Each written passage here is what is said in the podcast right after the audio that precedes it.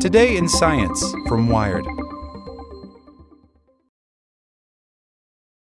The Little Bang helping physicists study the infant universe.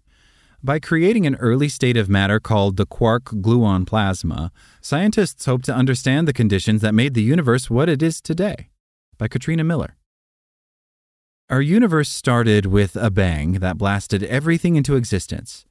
But what happened next is a mystery. Scientists think that before atoms formed, or even the protons and neutrons they're made of, there was probably a hot, soupy mix of two elementary particles called quarks and gluons churning through space as plasma.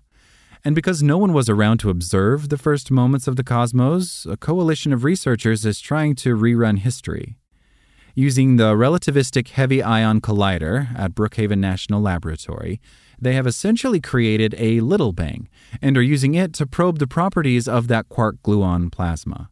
The findings will help cosmologists refine their still fuzzy picture of the early universe and how the oozy, blistering state of infant matter cooled and coalesced into the planets, stars, and galaxies of today. Scientists aren't sure how long this plasma stage lasted. It could have been anywhere from a few seconds to thousands of years. It might even still exist today in the dense cores of neutron stars, or get made when super high energy particles crash into Earth's atmosphere.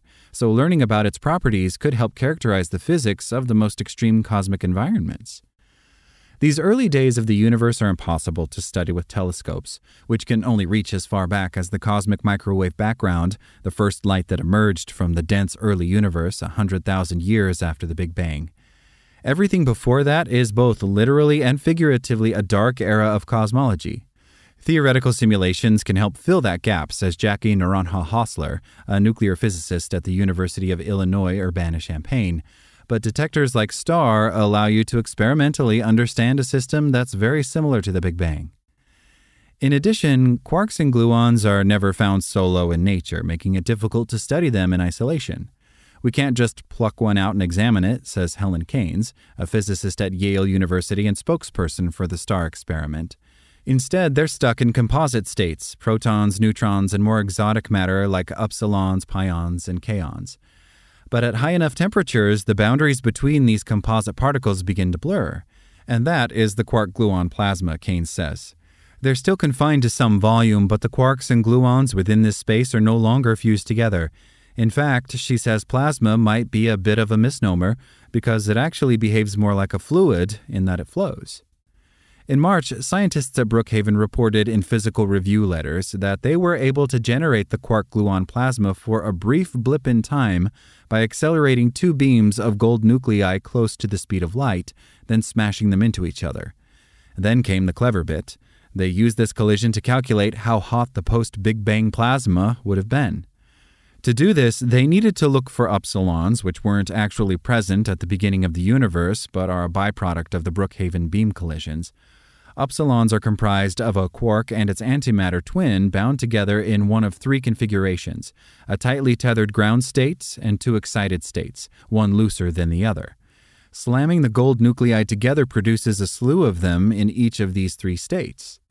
The idea is to use these particles as a thermometer, Caines says. A plasma like the one that theoretically existed microseconds after the Big Bang can rip these upsilons apart. Interactions with the free quarks and gluons melt them down to their most basic elements, and each state has its own melting point. Ground state upsilons would need the most energy, the hottest temperatures, to fall apart, and the more loosely bound quark antiquark pairs would need less.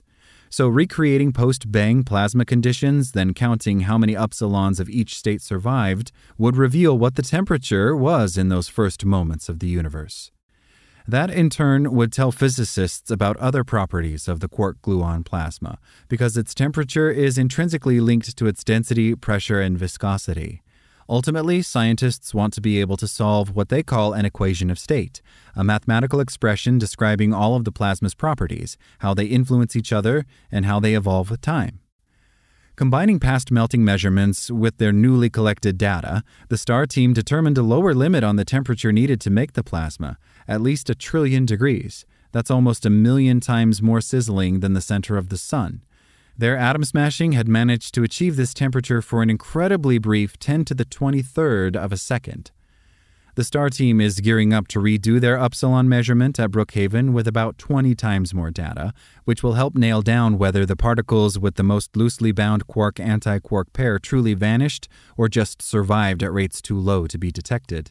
A different detector called sPHENIX will also turn on at the lab within the next month. The thousand ton instrument, built around an ultra cold superconducting magnet core, will be able to investigate this melting effect with even higher precision. This star paper had hundreds of upsilons, says Morrison, who is a spokesperson for the sPHENIX collaboration. We'll be measuring tens of thousands.